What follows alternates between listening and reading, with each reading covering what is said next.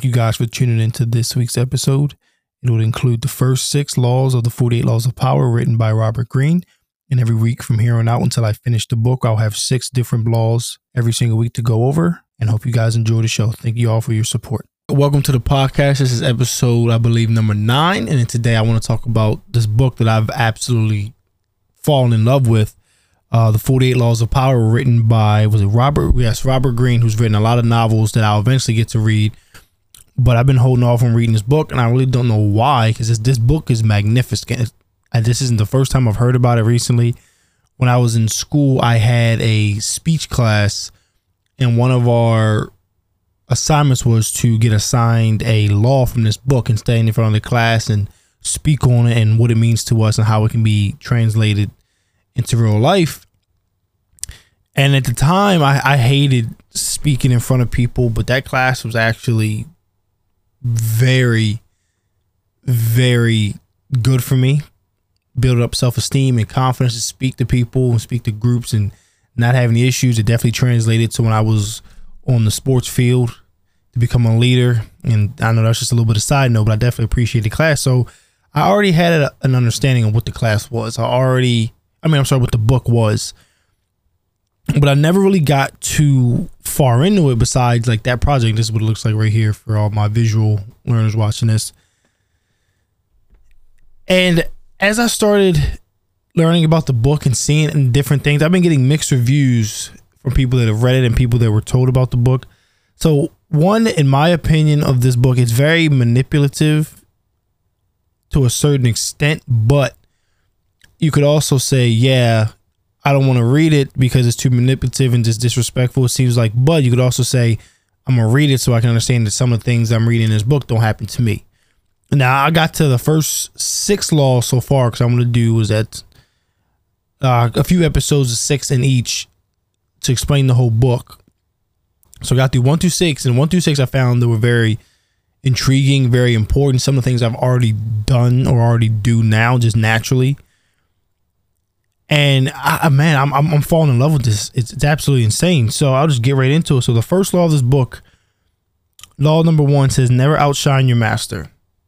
And the easiest way that I can compare this or say this or how I can really explain this is think of that one annoying classmate you had that always challenged challenging teacher that always thought they were smarter than that the actual teacher.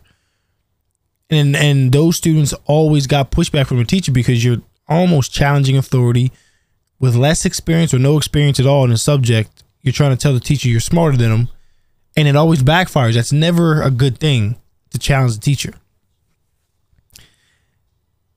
Going forward, I seen examples in how that relates in my personal life just at work there's a sales rep position at my job, and then there's a position below them called a CAM, which is clinical account manager, I believe it's called. Yes, and they're the person that answers the questions for the hospitals when they have questions on certain things or gives information on certain products. And the next step for that is a sales rep. So the sales rep that we initially had, the CAM came in after him, way less experience, but it always seemed like the the CAM was always trying to outshine the sales rep always trying to make himself look better in front of the doctors and nurses than the actual sales rep. Well, those two never seemed to get along ever. I mean, it was always conflict between them. They never could see eye to eye. And I could see where that could be kind of annoying. It's like you're kind of stepping on your toes, like you're learning from this person, but you're trying to outshine them. When in reality, you should make them look good in front of other people. So the better you make them look, the better they feel, the more they're going to teach you, the more they're going to respect you and try to put you into that position. But when you're overstepping boundaries, even if you don't even mean to, some people that may be insecure is going to look at that as like, oh, they're trying to outshine me. And I need to do everything I can so that they don't get to that position or they don't get to everything they could have if they just stayed the course. So in the book, they gave an example of a man. I'm probably going to butcher this name, Nicholas Fouquet. Fouquet. It, it's French and he was the finance minister of Louis the Fourteenth. Well, the finance minister or the prime minister had passed away, so he thought that he was next in line to get the position. But what he did was he threw a party for Louis Fourteenth, but he made it very extravagant. He made it very fun. He had all these people here. It was just a, It was just an all out insane party. He thought in his mind that he was doing Louis XIV a favor. But Louis XIV was an arrogant man, a man that liked to outshine everybody around, him. outshine everybody that was near him. He was a man that always wanted the attention. Well, this this party turned the attention to the guy that threw the party for Louis XIV. Well, eventually, Louis XIV had this guy jailed and then killed because in his mind he was outshining the king, but that was not his sole purpose. And I looked at it as like, wow, he, he did it even when he didn't even mean to. Like you should always make the person that's teaching you, your master, your coach, whoever's above you trying to get you into that position, always make them look better and never try to outshine them. I always say this: never bite the hand that's feeding you. They're bringing you under their wing. They're showing you what's up. They're trying to teach you. Don't don't ruin that. Don't try to show them up. Let them be the teacher. And now this doesn't mean to be subservient to them. Doesn't mean to be a slave to them. But you just have to know when and where to do this. Some things it's just not needed. So I always looked at that. I was never a kid that used to challenge authority because I thought I was better than my dad. I just never did that. I always just stayed down until I got my opportunity in that position, and then I just moved on with it. I never tried to be better than everybody else. Or what you could do is, it, what the book explains is if they're teaching something, or they're showing something to you or more people, don't try to change what they're teaching, but more so agree with it and like add your input to it too. So it seems like you're like, oh, it's a great idea. Want, we can add this too. So okay, you could then you could work together. But never just try to outshine the one that's ahead of you trying to teach you. So the law number two was never put too many, too much trust in friends and learn how to use your enemies. So when I read this one, I kind of already had a feeling going on with that sense of subject is never trust your friends too much well, I never trust people too much anyway, but even like friends, because you never know their true intentions. You'll never fully know anybody. Mom, dad, sister, but never know anybody, let alone your friends. So, and uh, an example they gave in this by the guy, he went by Michael III. He was an emperor of the Byzantine Empire or ruler for the Byzantine Empire. So uh, he was powerful. He had a lot of money. And the story goes on. He talks about a guy named Basilius, which was somebody that was like the leader of his horse stable or something like that. Well, eventually they became good friends. He got a lot of trust in him. He moved him up into the ranks. Well, as Basilius started to get higher up in ranks, gaining more money, gaining more allies, more power, it became a time where Michael needed some money because he was running thin. Well, Michael also was losing allies, so he was starting to fall below, fall below Basilius well, he asked Basilius for money. Basilius didn't give him any money. And he thought that was like a stab in the back. Long story short, Michael was killed and beheaded, and Basilius was riding around with Michael's head while he was on a horseback on a pole or some sort of object we could hold the head up with. And an example of today's world, recently there was a rapper by the name of BTB Savage. I believe he's from Cleveland, but he blew up in Houston or something. I, I may not be correct, but that's what everything I was seeing well, come to find out that he was he was in a situation to where he had to use self defense to protect himself in an apartment or wherever he was. He bragged about the situation. He posted pictures about what happened in the situation that he was still alive and made fun of the guy he killed. Shortly after he did that, he was shot up in his car and killed. His mom has been posting all over social media that his right hand man set him up. This is the same guy that he used to call his brother, his bro, his friend that he was teaching how to get money. He was helping this guy blow up his career. He was teaching him all types of things about life and everything. And come to find out, this guy ended up deleting his Instagram. He went into BTB Savage's residence after he was dead and he cleaned him of his money, his jewelry, everything. Just dirty, dirtied him. He backdoored him. He apparently, allegedly, according to his mom, he was the one that gave up BTB Savage. He was the one that told the people that killed him where he was at when it happened. And he filmed the situation too while he was in his apartment and when his friend was dead on the street. And that's just crazy. And like that's said, that that recently just happened. Like, well, I'll probably say within the last like couple months. And as I'm reading the comments on the YouTube video of them explaining the situation, I saw some pretty interesting comments on there. And it, it, one of them said, "Some people are blending in to be a friend, to meet your family, just so they can do homework on you.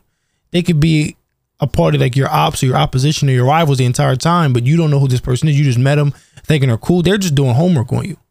They're just learning how they can get a one up on you and eventually backdoor you or take over uh, take over whatever you have because they want it. Because money and jewelry and power, it, it's it's greed. Well, uh, in all, it's greed, and that seems to be what a lot of these senseless killings are about.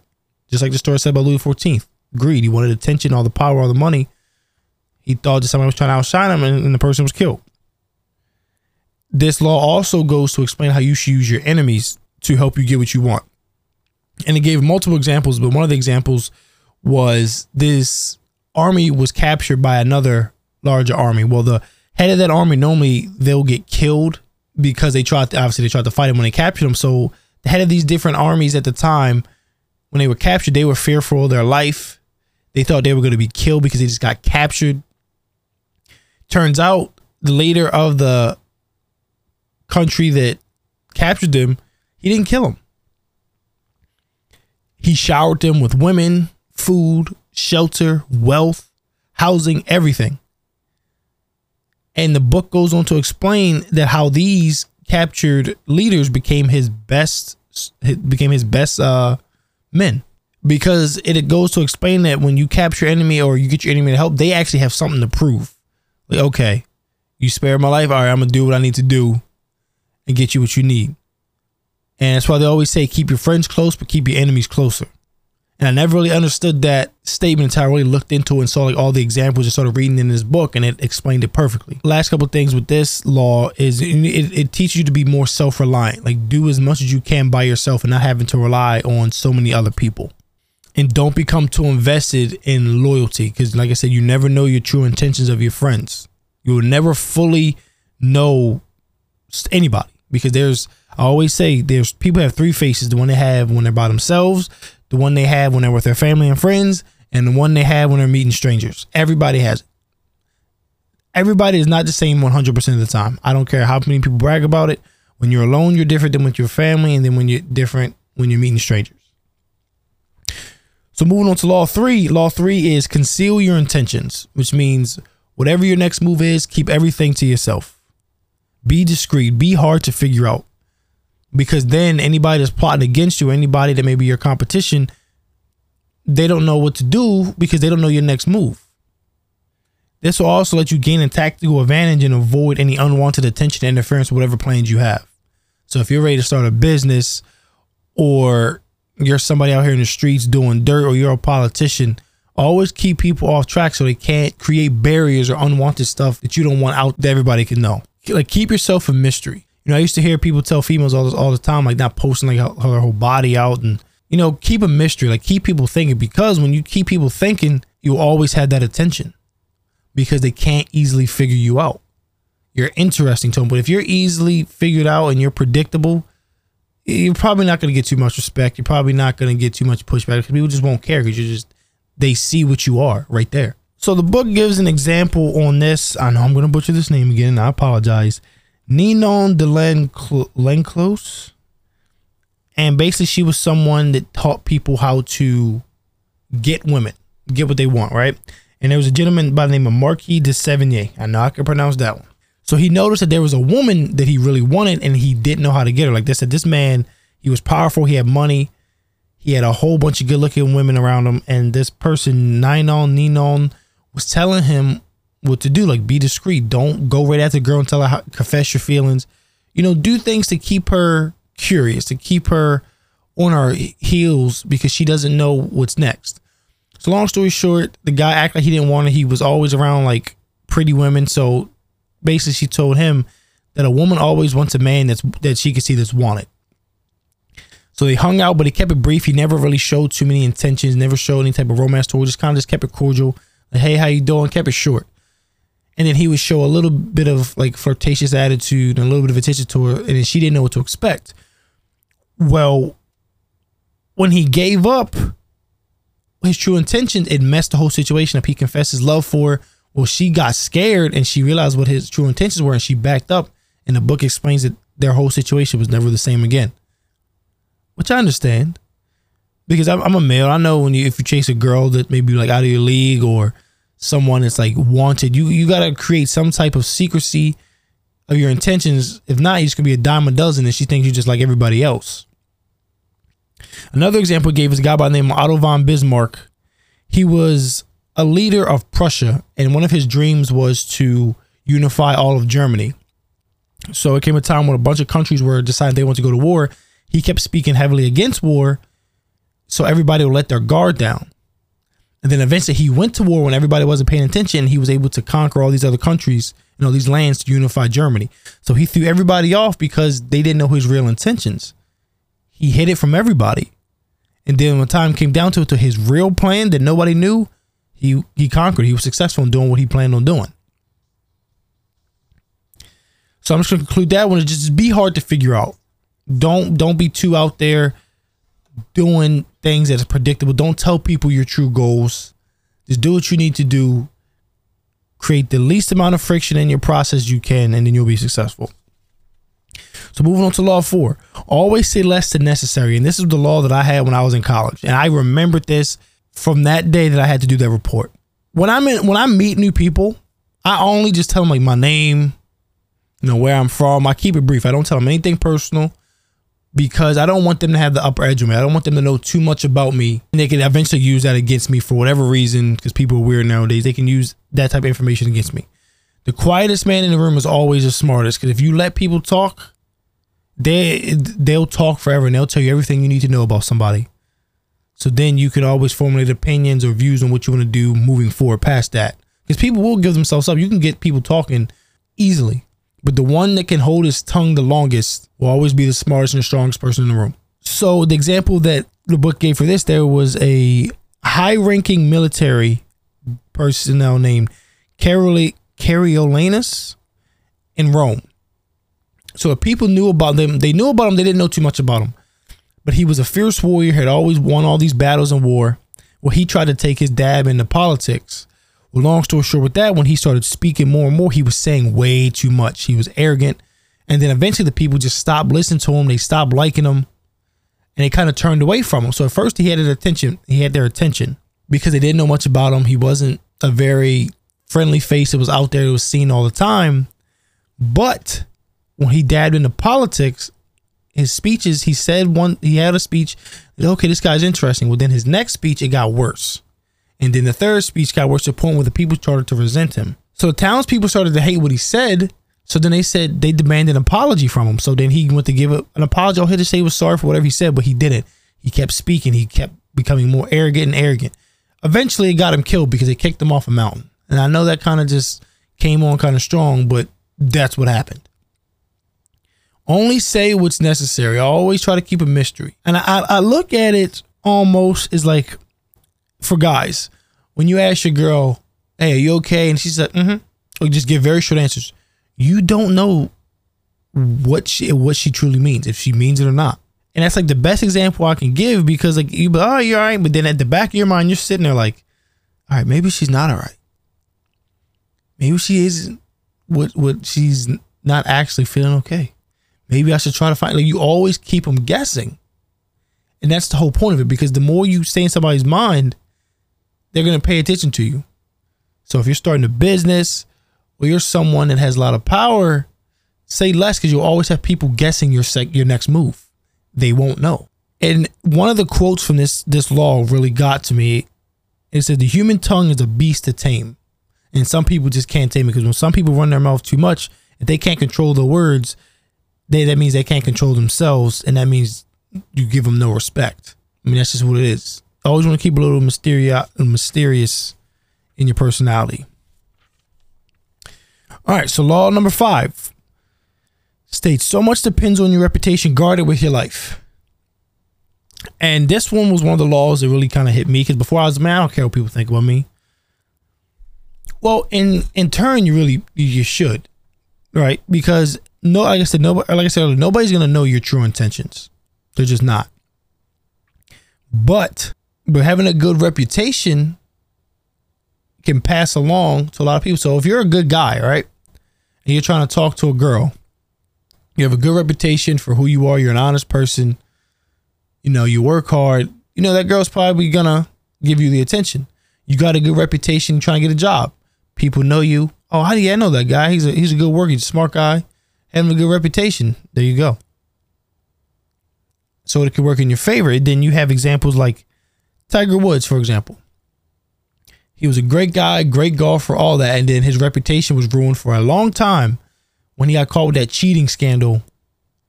And his wife beat his car with golf clubs and all things like that. And that, that can go for anybody. For example, look at now Ja Morant. He was a great basketball player. Everybody liked him. Now he's getting in trouble for stupid stuff. His reputation is that he's a wannabe thug, a wannabe gangster. He's flashing guns when he has a $200 million contract that he signed. So he can do so much good, but people are always going to remember the bad that he did. And it's crazy. I don't know why he's acting like that. But nowadays, and even back in history, you're you are judged off your appearance because that's the first thing that people see. They don't care about the behind the scenes stuff or how you actually are. They're gonna judge you off your appearance. Appearance, and I and I try my best not to do that, but I'm human. We all make mistakes. I I I fall victim to that statement. So a lot of times, if I see like a girl with colored hair, rainbow stickers all on her car, I'm gonna think she's more of a liberal because I mean that's just a stereotype, but that's just how I judge it off the appearance without even actually knowing that person. And the example they gave for this section, there was a guy named P.T. Barnum who wanted to buy a museum, which they didn't end up selling to him for whatever reason. They sold to somebody else. So then he was like, okay, well, you did me wrong. And eventually he came and bought the museum. And then the people he bought it from, they tried to do something else.